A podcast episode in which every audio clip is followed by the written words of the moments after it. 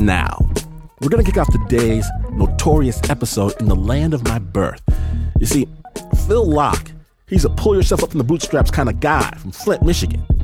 And this is a story about how he went from scrappy to styling in the way that only Phil can.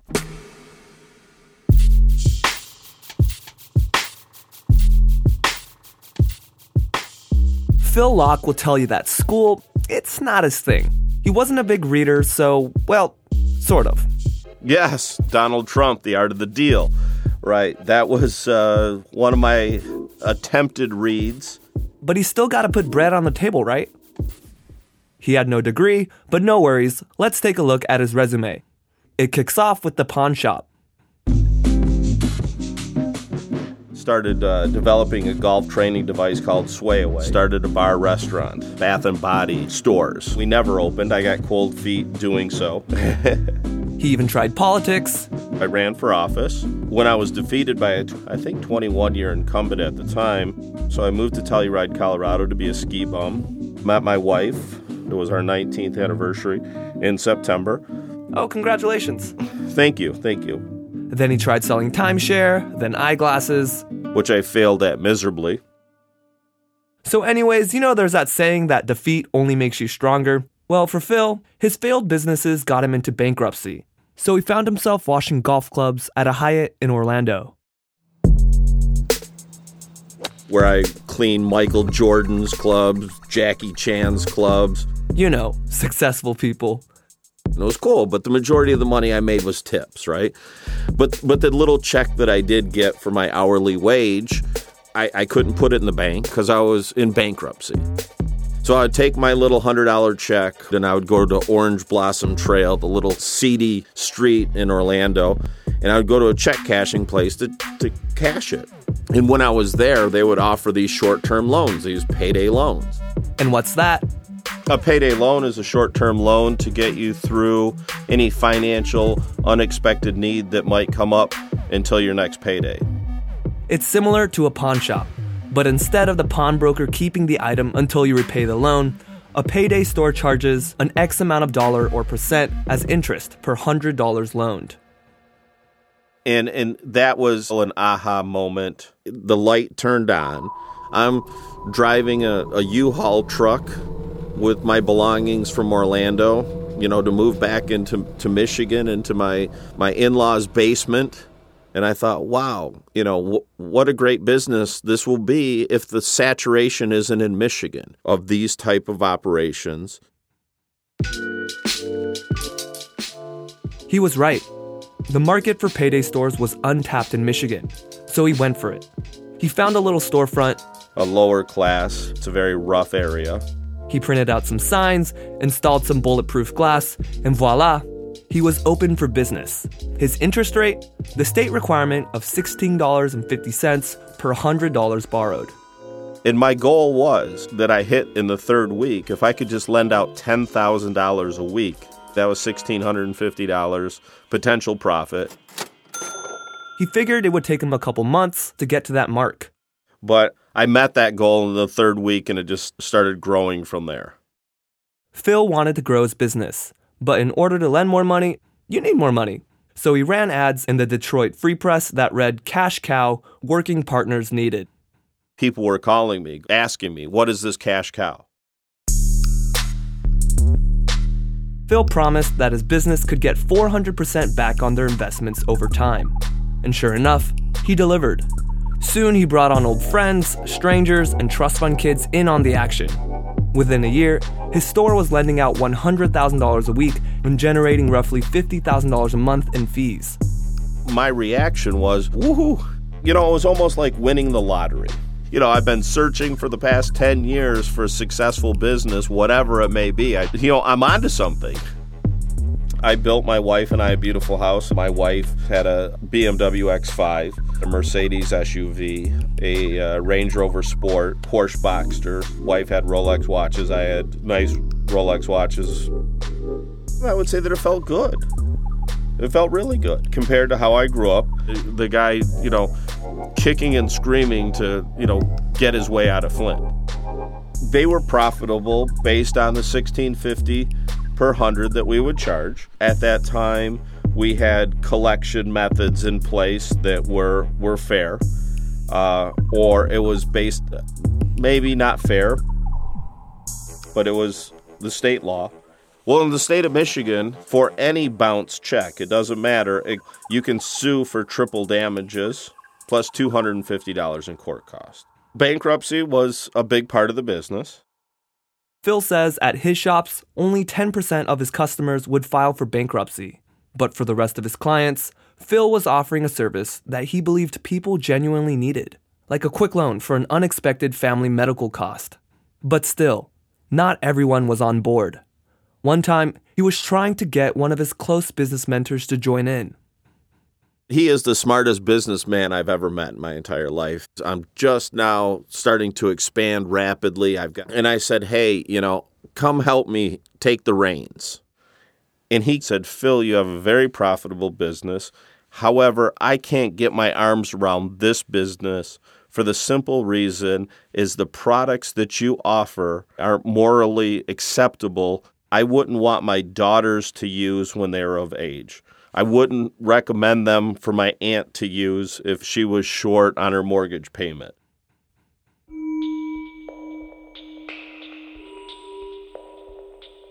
Phil's mentor said that the interest rates, while they were average across the country, it was not something he could stomach because it took advantage of the poor who were stuck in this vicious cycle of debt. With high interest rates and short repayment periods of usually two weeks, some consumers find themselves unable to repay the loan in time, so they take out another loan to pay for the first one. Repeat.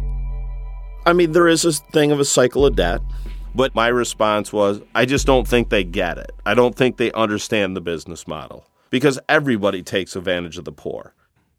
And at the time, were you proud of your business? Yeah, absolutely. I could say I was proud of my work. I mean, I took nothing. I came from bankruptcy and I built a chain from zero to over 40 payday loan stores within five years. At the peak, I was making seven figures.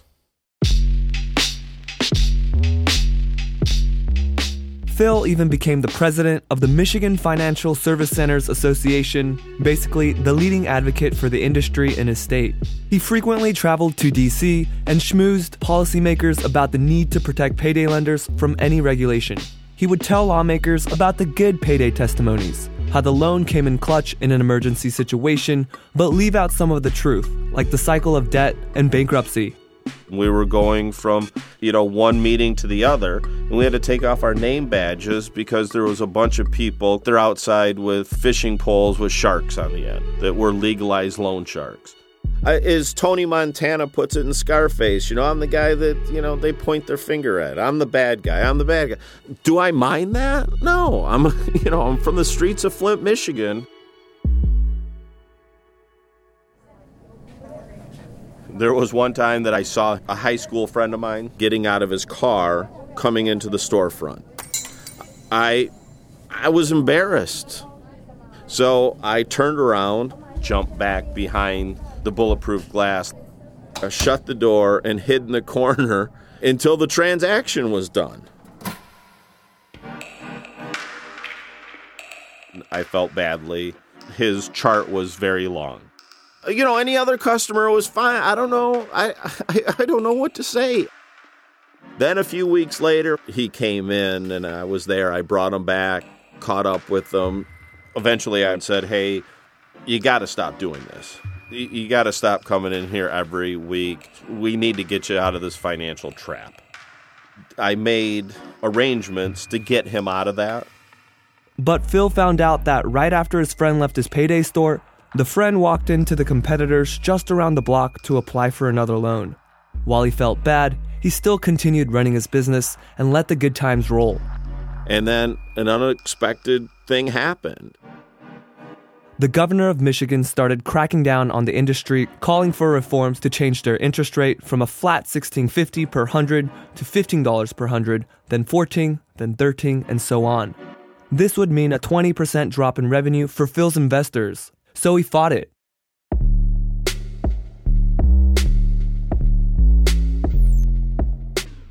I tried. I tried really hard. I donated a lot of money. I bought new clothes.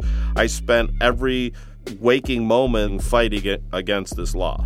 But I mean, I had, I don't know, a half a dozen stores, partners, close their doors before the law even went into effect. They're like, we can't make money doing this. But as hard as he tried, he claims that the governor cut a deal with Phil's biggest competitor, the national payday chain, and ultimately the bill passed under his watch. Of my partners, they started having these confidential meetings to get together to sue me because I didn't protect them enough. Well, and a lot of these people I went to high school with and would go on spring break with when I was growing up. And a lot of them were friends of mine for 15 years. I became very depressed.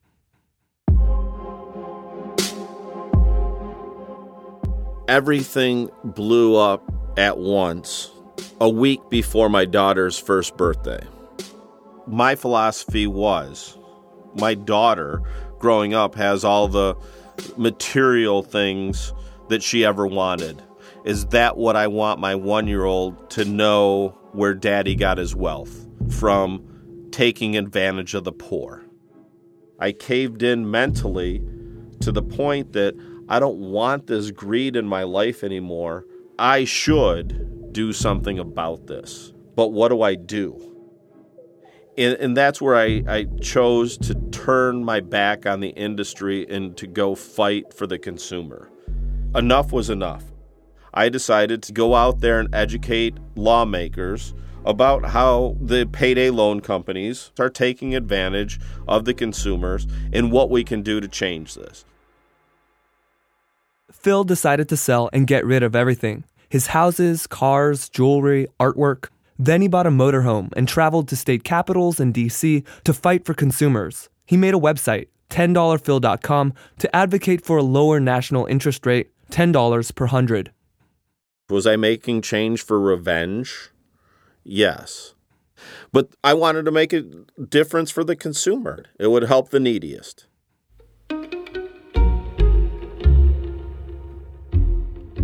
You know, my wife, she supported me as she always has. And a couple people said, "Hey, Phil, you're you're messing with billionaires. You know, it's, it's not going to be successful." You, you probably couldn't have told me that. I was very optimistic that I could make a difference. I woke up each day uh, with my kids. I would go for a walk, and then I would reach out to these people.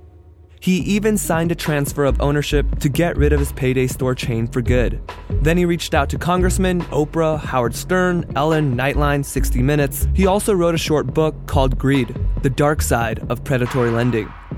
But, wow, nobody wanted to hear about this subject. Just no answer. It wasn't even a nope in my experience, all these do gooder organizations, all these congressmen that reach out and speak about this industry, nobody really cares. That nobody truly cares about the poor. If they really wanted an insider for these industries, that they would have at least reached out and spoken with me. It's like, you know, so if nobody cares, then why should I? And and I can't make a difference. I failed. It cost me a lot of money. It cost me grief with my family, and I failed. So today, Phil is back at square one. Now I'm back home doing what I did before uh, subprime lending, predatory lending. You know, during the time when Phil was crusading against the dark side of the payday industry, well, he still legally owned his payday stores. In the transfer of ownership to the stores that I had left, the ink wasn't even dry on the contracts to transfer ownership. It needed state approval. My partners would never sign off on that approval. And so we canceled the ownership transfer. And so ultimately, my business never went away. But now his chain is much smaller due to the bill that was passed. You know, I still have four or five stores left, stores that are still open and operating that are providing a living for my children. They're there, right. I, I mean, on a day to day basis, I have nothing to do with my stores. So you're okay, like running these remaining payday stores despite being this payday crusader not too long ago? I am you know, I don't know that you know, I'm okay with it because uh, it's my single source of income at this point to support my young family. I mean, you do what you have to do, right? Some people, uh, you know, steal to uh, to support their family. Some people do a lot of different things that they don't want to do to support their family. It is what it is. It's what makes me who I am, right? Good, bad, or other. You know, whatever somebody's going to call me, maybe a hypocrite because I I made money off the industry and then I wanted to make a change. You know, whatever it may be, it's what makes me who I am today. But right now, it's just my search for my next career move to support my family.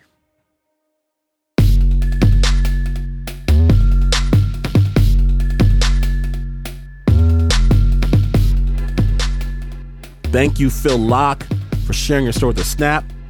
Now, Phil says he's working on some new programs that will revolutionize the payday industry. Stay tuned for that. And a big shout out as well to writer Gary Rivlin for first bringing us this story. We'll have a link to Gary's article at snapjudgment.org. The original score was done by Leon Morimoto, and that story was produced by Davey Kim.